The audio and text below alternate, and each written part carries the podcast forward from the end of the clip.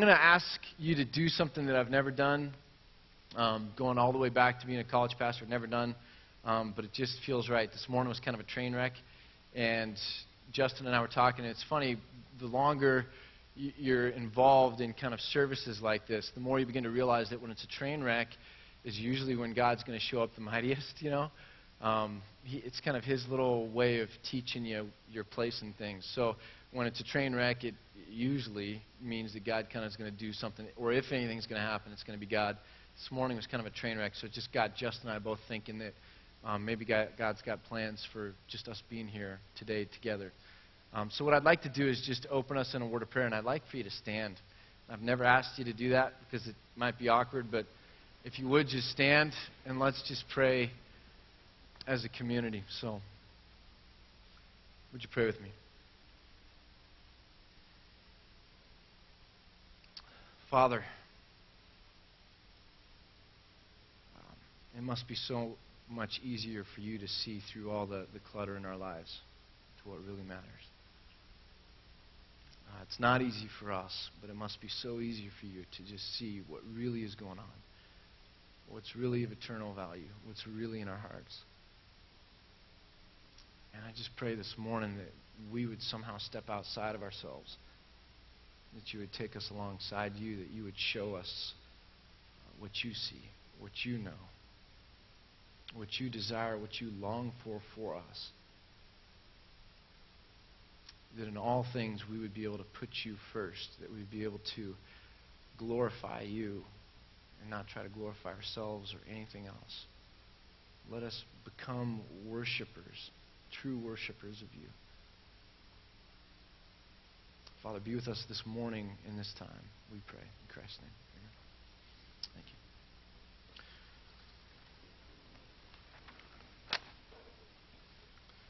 you. So I don't know about you, but I think we get into the Christian life and and uh, sometimes it begins to feel like, man, it's just too much effort. It's just too difficult it's too much of an uphill climb. Just don't have the energy. It's like uh, it'd be like me riding my bike up to Mount Bachelor. Um, I couldn't do it if my life depended on it at all. um, it's just too much effort. And I think sometimes we feel like it's just too many things. That it's it's not that it's so hard, but it's like man, it's just overwhelming. All the little things that are needed to be spiritual and and every day is a new day, and it probably has different principles and different rules and different little things to be the perfect Christian. And, and you know, I don't know a thousand different cliches to fit every situation, and it's just overwhelming at just how much um, is entailed here. And I think that the Christian life can sometimes look really heavy, um, or really oppressive, or really difficult, or really just wearisome. And I think what we see this morning as we look in the Gospel of John is something totally different. Absolutely, radically, totally different. I think Jesus is going to show us that it's, it's liberating. It is liberating. It, it, is, it is where freedom is found. It's where it's light, where it's easy. And, and so these are words that I think, if we really understood what goes on in our own heart, these are words we cry out for. These are nourishing words. They're nurturing words. So, as we look in John chapter 8, I just want to pick it up a little bit. Jesus is at the Feast of Tabernacles in Jerusalem, which is one of three kind of holidays where Jews would have gone to Jerusalem. And he's there, and, and it's interesting because he's been teaching for a while, and so some people are probably interested, others aren't, and then some people are kind of changing sides as time goes on. They're, they're kind of interested, and then they kind of begin to side with the majority, and, and you just kind of see this shift going on, and it's really an interesting deal. So Jesus is going on, and he's teaching. And we come to this section in, in verse 31, and it says this. To the Jews who had believed him in this crowd, he says, If you hold to my teaching, you are really my disciples. Then you will know the truth, and the truth will set you free. And they answered him, We are Abraham's descendants and have never been slaves of anyone. How can you say that we shall be set free?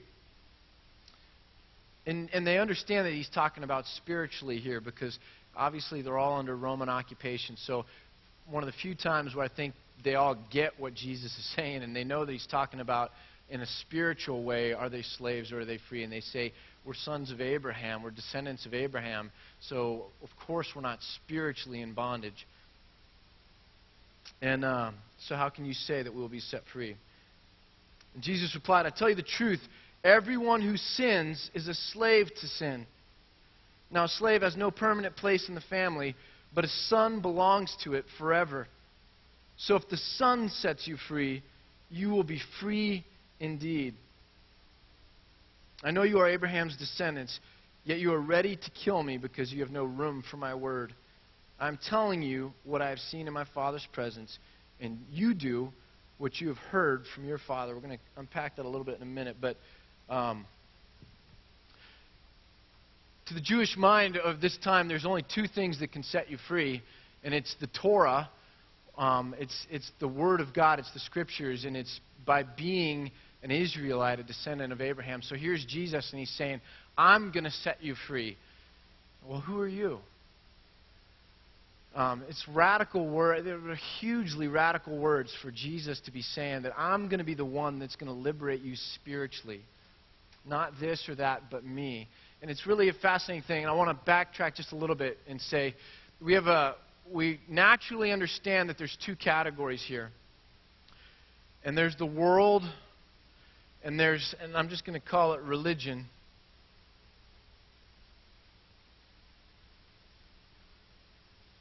and we can conform to one or the other.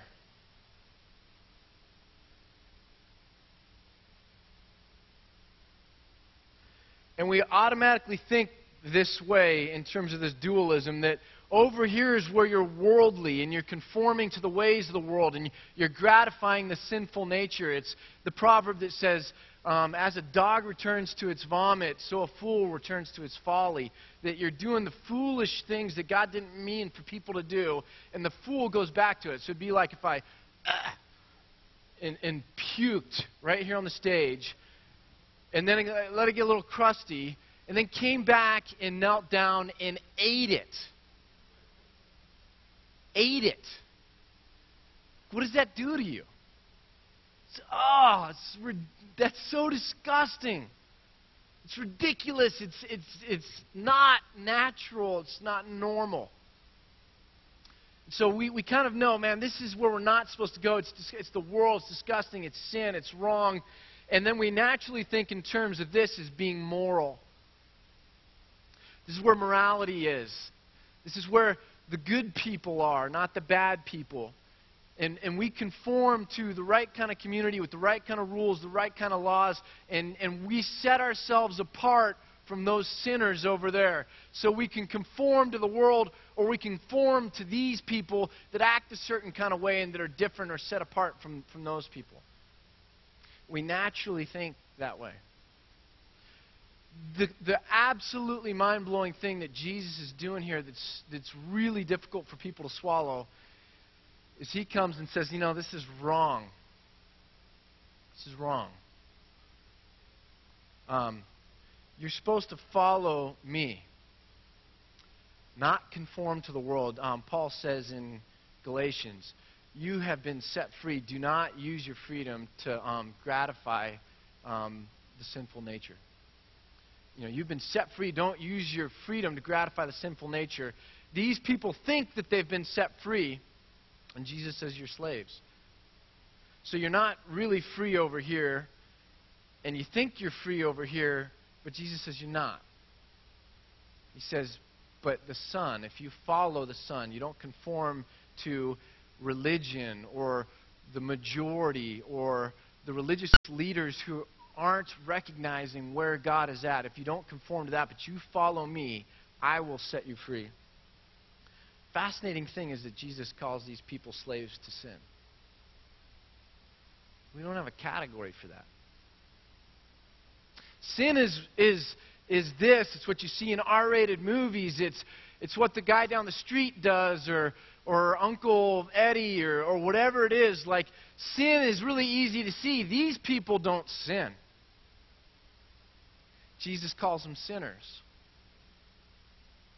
Um, Eugene Peterson has a book, Tell It Slant, where he, he coins this, this word. He takes the, the Greek word for righteous um, people and then turns it around and he calls it eusogenic sins or whatever.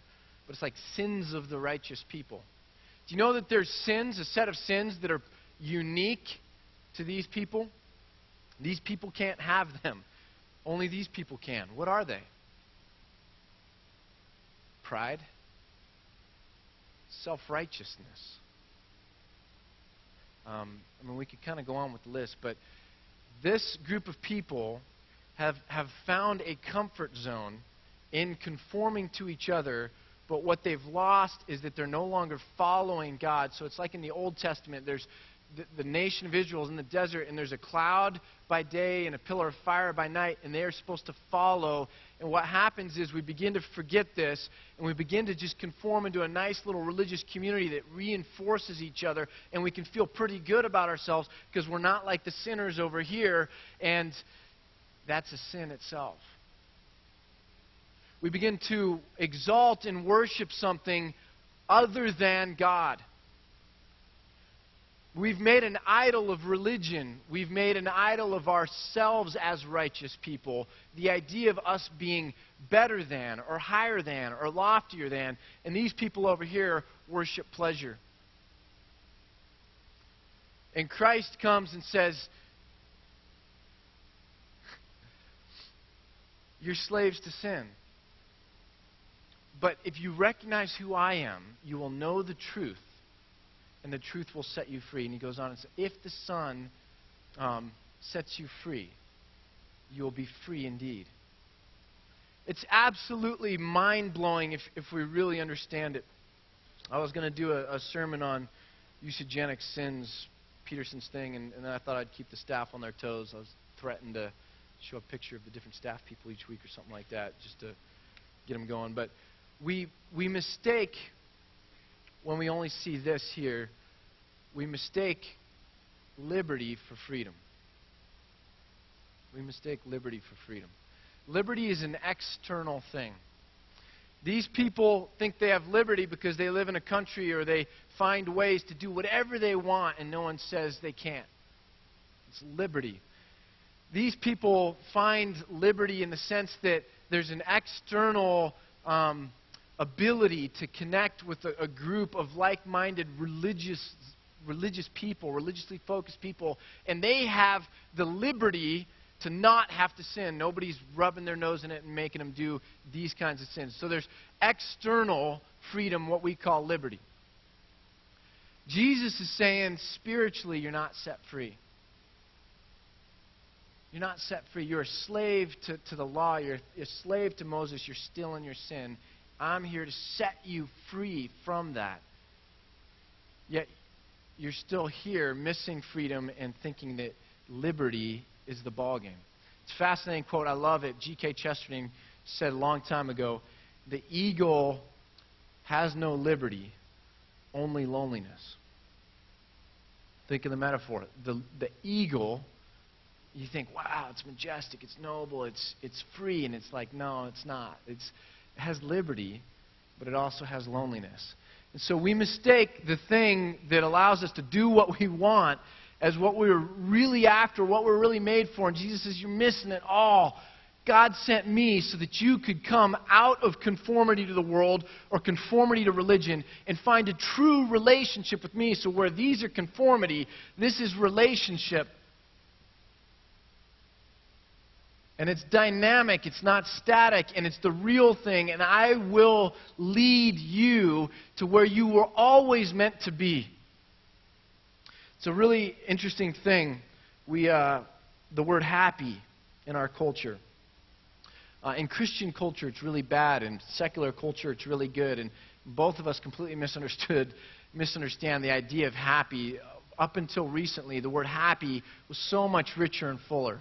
It meant joy. It meant a state of being. It meant blessedness. So the, the Greek word makarios in, the Beatitudes, blessed are the poor in spirit, blessed are the meek. It actually means a state of blessedness, happiness. It's the, it's the Greek word, there's two Greek words for happy, and that's one of them, makarios. And so we, we always had this idea of happiness is when we are acting in accordance with what we were meant to, to be as humans. And, and there's a, happiness, a fullness, a satisfaction that comes from that. And it wasn't until just recently that happiness meant pleasure. So when Thomas Jefferson said, you know, life, liberty, and the pursuit of happiness, he's actually talking about what John Locke said, and John Locke got it from Aristotle, and it's this idea of a virtue based happiness. That a machine, a human like a machine, was designed to work a certain way, and when you act in accordance with it, you reach this state of, of harmony or blessedness. Um, so virtue is actually a desirable trait.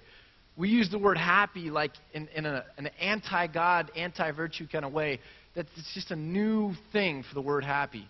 So in the Christian tradition, the word happy is everywhere.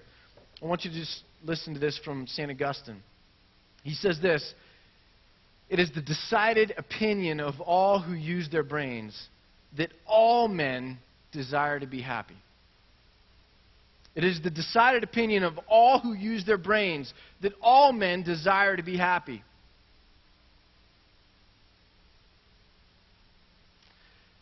we were made with a natural hunger for satisfaction and fulfillment. It's there. We all know it. It's what motivates us to do the actions that we do. Our desires lead us into actions. So, the interesting thing, no matter where you're at here, is desire is what is leading you.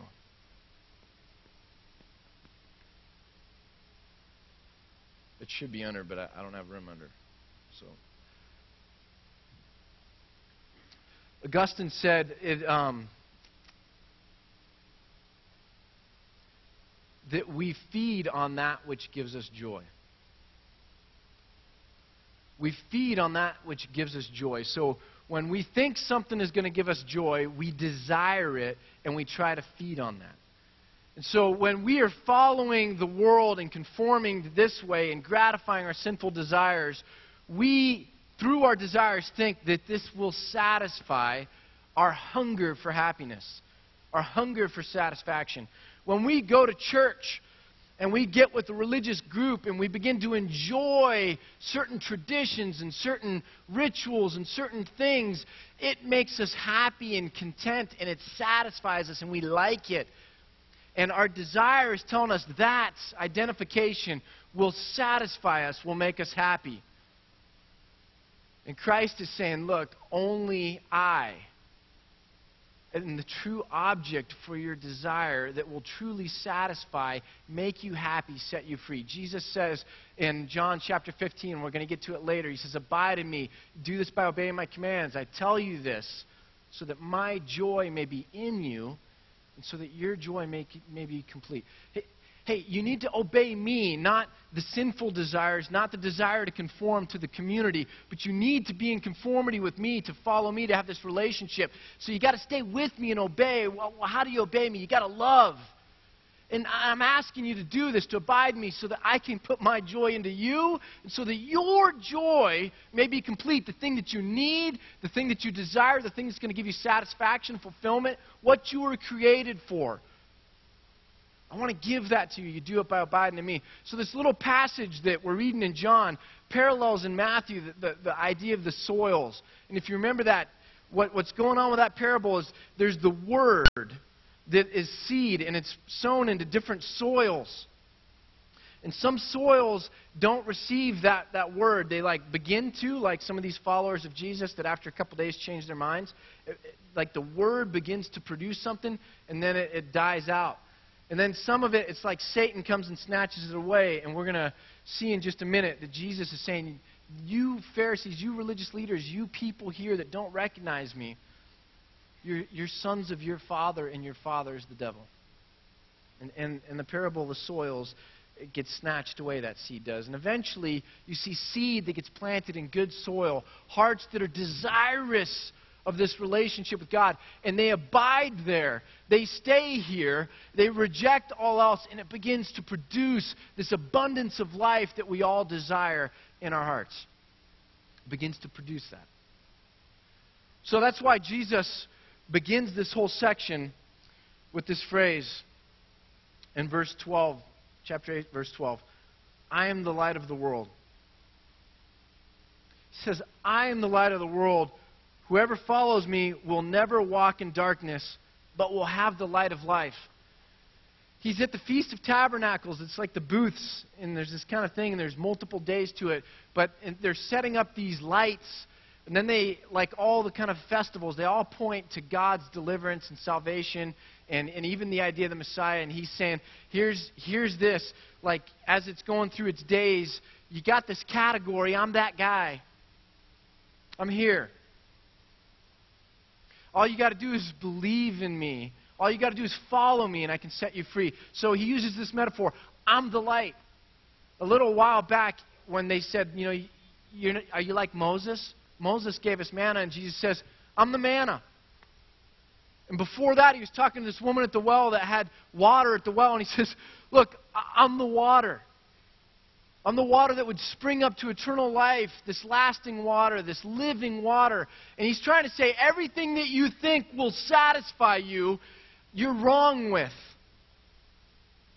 And what you're wrong with is you're looking outside of me for what you really need to look to me for. I am the source of satisfaction. I am the source of life and nourishment, manna sent down from heaven. I'm the light. I'm the one that's come to set you free. I'm the deliverer. I'm the Messiah. So each time they're saying, we're looking for something, he says, I'm that thing. And when we sin, when we're over here like with, with stupid little sins because we think they're going to make us happy it, and if you've gone down this road i went down that road you realize really quickly it is absolute cotton candy and it doesn't satisfy at all it's like trying to suck satisfaction out of dirt dry dirt from between here and prineville i mean just think of like putting it to your mouth and trying to suck satisfaction out of that and what's crazy is you get over here where religion is, and we're like, man, we're not like that.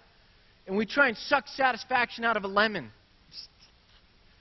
I've been around, I've worked at Baptist churches. I know what that face looks like. Just, okay? I'm serious about this. But we grab the law, we grab the moral code, we, we arm ourselves with our pride, we set ourselves apart from those people over there, we stand up a little higher and look down on them, and we think we're great, and we begin to try and satisfy that, that, that hunger we have, and we're sucking this lemon. And it doesn't satisfy. And it doesn't lead to joy. There's no happiness in that. Jesus is saying, man, don't you get it that the majority is often wrong? The whole idea of the prophet is because the majority is usually wrong. I mean, the whole idea of the prophet is the one guy solitary by himself standing in judgment on everybody, using conformity to a bunch of religious people as your compass for finding the right way is a really bad strategy, says Jesus. Um, quick time out. Man, we need to hear that ultimately you're not responsible to me. Ultimately, you're not responsible to the person next to you. Ultimately, you're not even responsible to your parents. You're responsible and accountable to God. It doesn't matter what kind of background you come from, what kind of education you have, how busy your life is, whether you work three or four jobs, whether it just feels too much to you or not.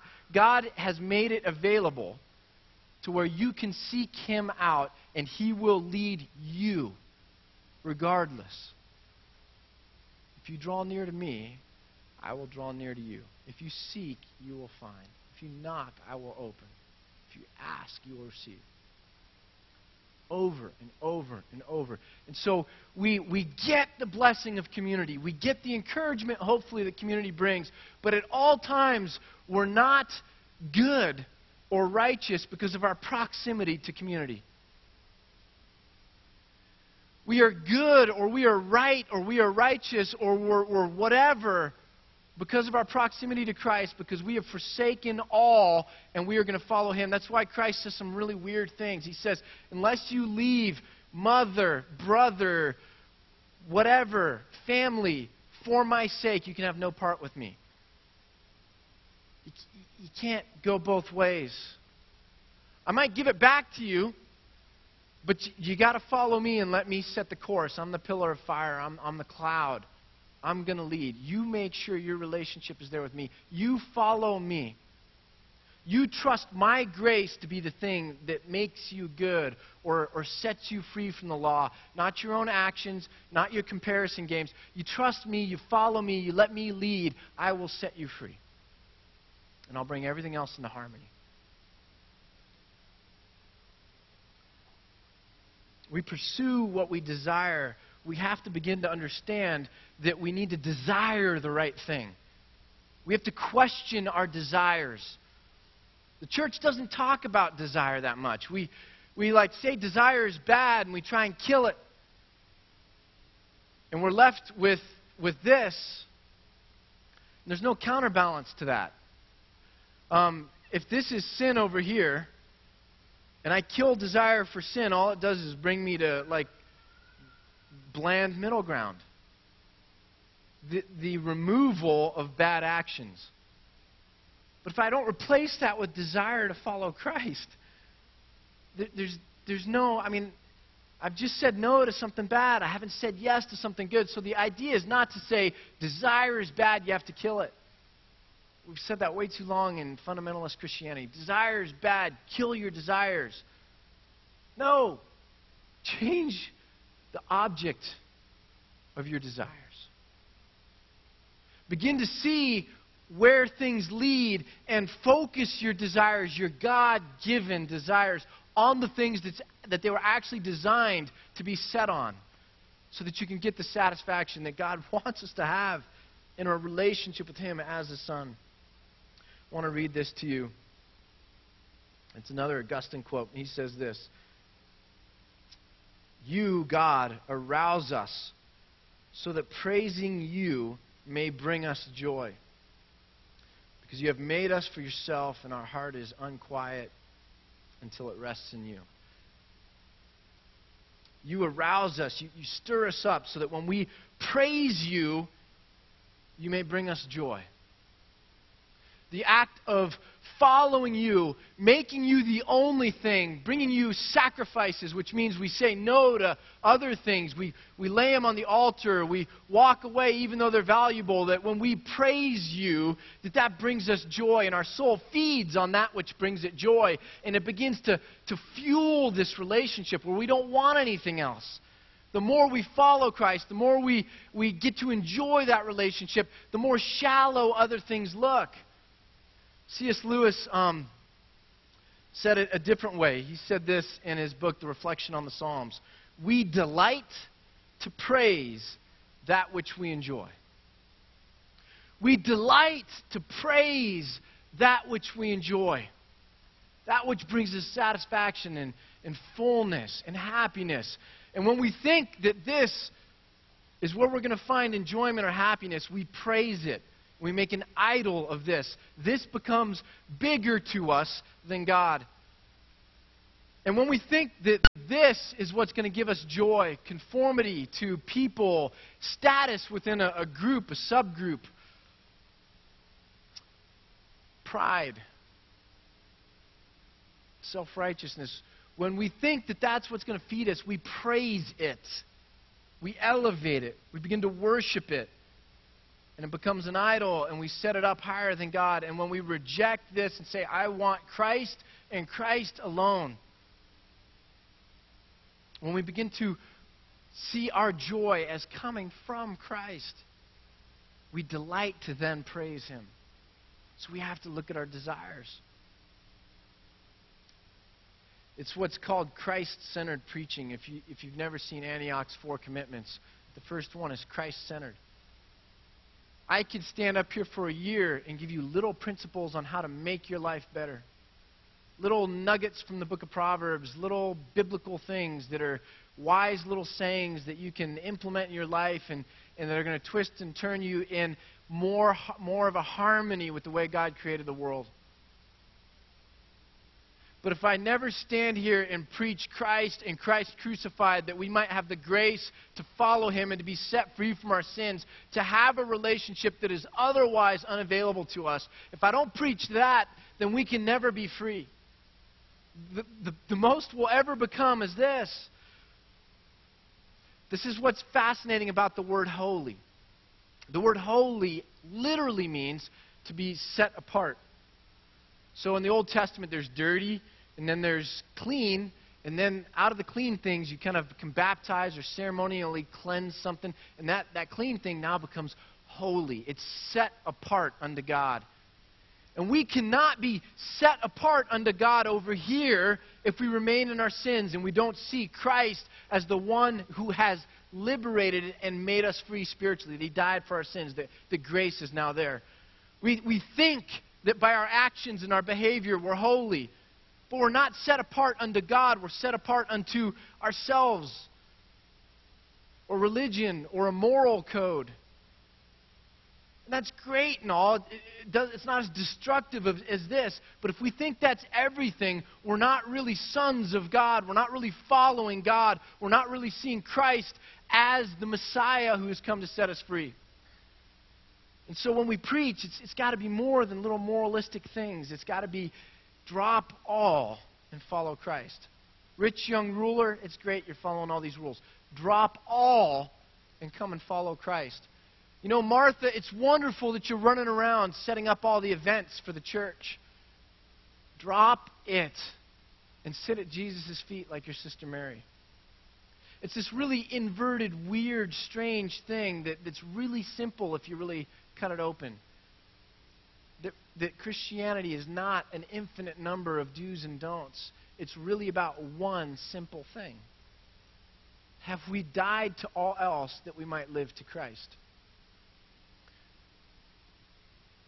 Have we died to all else that we might live to Christ? Augustine says this For he is the fountain of our happiness, he the end of all our desires. Being attached to him, or rather, let me say, reattached. We tend towards him by love, that we may rest in him and find our blessedness by attaining that end that our true satisfaction is going to come there and only there. We reject all else that we might find it here in Christ. Um, when we first started Antioch, before we started Antioch, we were meeting back at um, the Maritel in the evenings, and we gave everybody clay. Uh, there's like only 30 people, so at the dollar store it only costs like 30 bucks, right? Um, and this is all dried out, so I can't shape it. It's my kids' Play-Doh. Um, but it's not going to work that way. So this is actually shaped like a little stick figure. It's a lump of clay. But we had everybody take and, and shape themselves out of this Play-Doh that we gave them. And we said, okay, you got, you got this little self, and that, that represents you. Okay, and then we, we prayed the Lord's Prayer. Our Father who art in heaven, hallowed be thy name. Thy kingdom come, thy will be done on earth as it is in heaven. Give us this day just our daily bread, our manna. And uh, forgive us our sins as we have forgiven those who sin against us. And lead us not into temptation, but deliver us from evil. And I said, okay, um, God is the potter and we are the clay. He's the one that shapes us and, and molds us. Um, I said, of that prayer, how much of it had to do with circumstances, the air, the nothingness around us, our hearts, our soul, the clay. He said, none of it really. The only things was God only help us glean from our circumstances that which we need for, for just basic sustenance. Everything else was soulish, heartish. It was clay. It was God help shape me to fit my circumstances not my circumstances to fit me. And I said to the church, I was like, you know what's fascinating is um, 90% of what we pray, if you just stop and listen to our prayers, 90% of what we pray is circumstances. Um, God, fix this. God, help with that. God, do this. God, this circumstance. God, that circumstance. I said, what do you think God really wants to get his hands on? He wants to get his hands on us, not our circumstances. And the fascinating thing about that, if I can switch the metaphor, Ben Edwards helped me with some film, is that We uh, this is film, and it's designed in such a way that when it's exposed to something, it begins to reflect that. And when we expose ourselves to the world, it shapes us. And when we expose ourselves to legalism in the church and the things that would lead us to believe that we ourselves are our own righteousness and that we're better than, when we expose ourselves to not grace, we begin to look like that. And when we expose ourselves to Christ, what happens? We, our soul, our heart, is shaped into a certain way. And so when we talk about Christianity, we're so amped about tell me what to do. Tell me what to do. I'll do it today. I'm fired up. Say go. Just point the direction. And here, here's the crazy thing is it's we can't shape this. God shapes this. The fruit of our efforts is love, joy, peace. but No, the fruit of the Holy Spirit is love, joy. When we are exposed to God, what comes about, the good things in us, is not through us, it's through Him. That's why Jesus says over and over in John, Abide in me. Just, just come walk with me. Just, just come sit here and, and expose yourself to me and listen to my teachings and be nourished by me in this relationship. Stop striving. Just come sit and be so that I can get my hands on you and begin to shape you and love you and form you and make you. I desire so much for you. And when I can bring that about, it's abundance of fruit. It's, it's, it's what it was always meant to be. Just settle down. Just stop. I got frustrated about two weeks ago with the Gospel of John. Man, I was just getting so frustrated. I'm like, there's just not enough to teach in John. There's not enough theology here. There's whole chunks where Jesus is like, it's me, and I'm giving testimony to myself, and I'm the one, and hey, haven't you heard? It's me, and look at me. And I'm like, you've already said that. I can't preach that again. And I began to realize that the fascinating thing about the Gospel of John is there's only so much space back with limited paper in those days to write this gospel that God wanted us to have for Scripture. And the whole stinking thing is about one person it's about Jesus Christ. That God Himself has come down in the form of Jesus Christ that we might have a relationship, that we might follow Him the way the Israelites were to, to follow the cloud. That, that this is all that really matters is our exposure to Him. And that looks like refraining from stuff, not doing stuff. It looks like prayer. It looks like solitude. It looks like silence. It looks like discipline. It looks like denial. It looks like humility. It looks like teachability.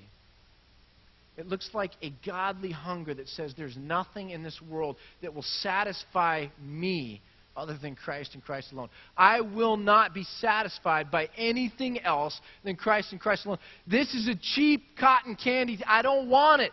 I only want Christ. Paul said that. I want to know Christ and Christ crucified and nothing else. Because he understood that only there can we be nourished where we really reside, not the silly behaviors that are external to us, but the heart that's on the inside that can only be molded and shaped by a loving God that can put his hands in there and do it. I, uh, I think we have an amazing ability to forget as Christians. We have an amazing ability to forget. Our faith really is simple, and we forget that. And we, we substitute it in a cheap way with moralism and behaviorism. And we forget. And maybe I'm only talking to like 20 of you this morning. Um, I, it's, you know, it's perfectly cool.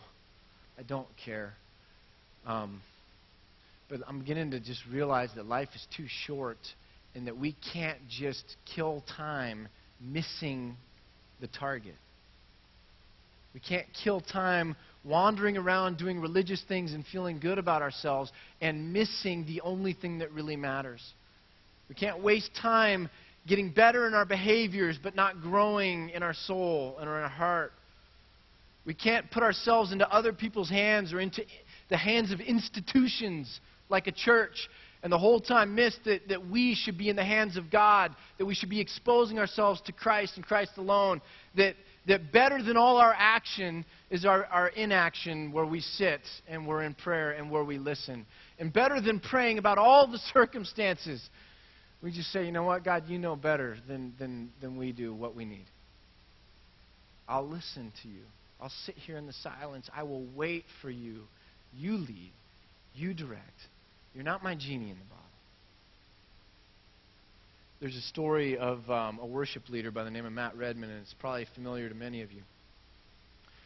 And as the story goes, and we're going to sing the song in just a minute, but as the story goes, Matt Redman was in a church, and the pastor of that church got to the point where he realized worship as corporate singing, the, the corporate singing of the church, was becoming unto itself a thing of conformity and where we felt good, or the, in that congregation there was a, a, feeling of goodness and satisfaction that was coming through the act of worship, not the person that we worshiped.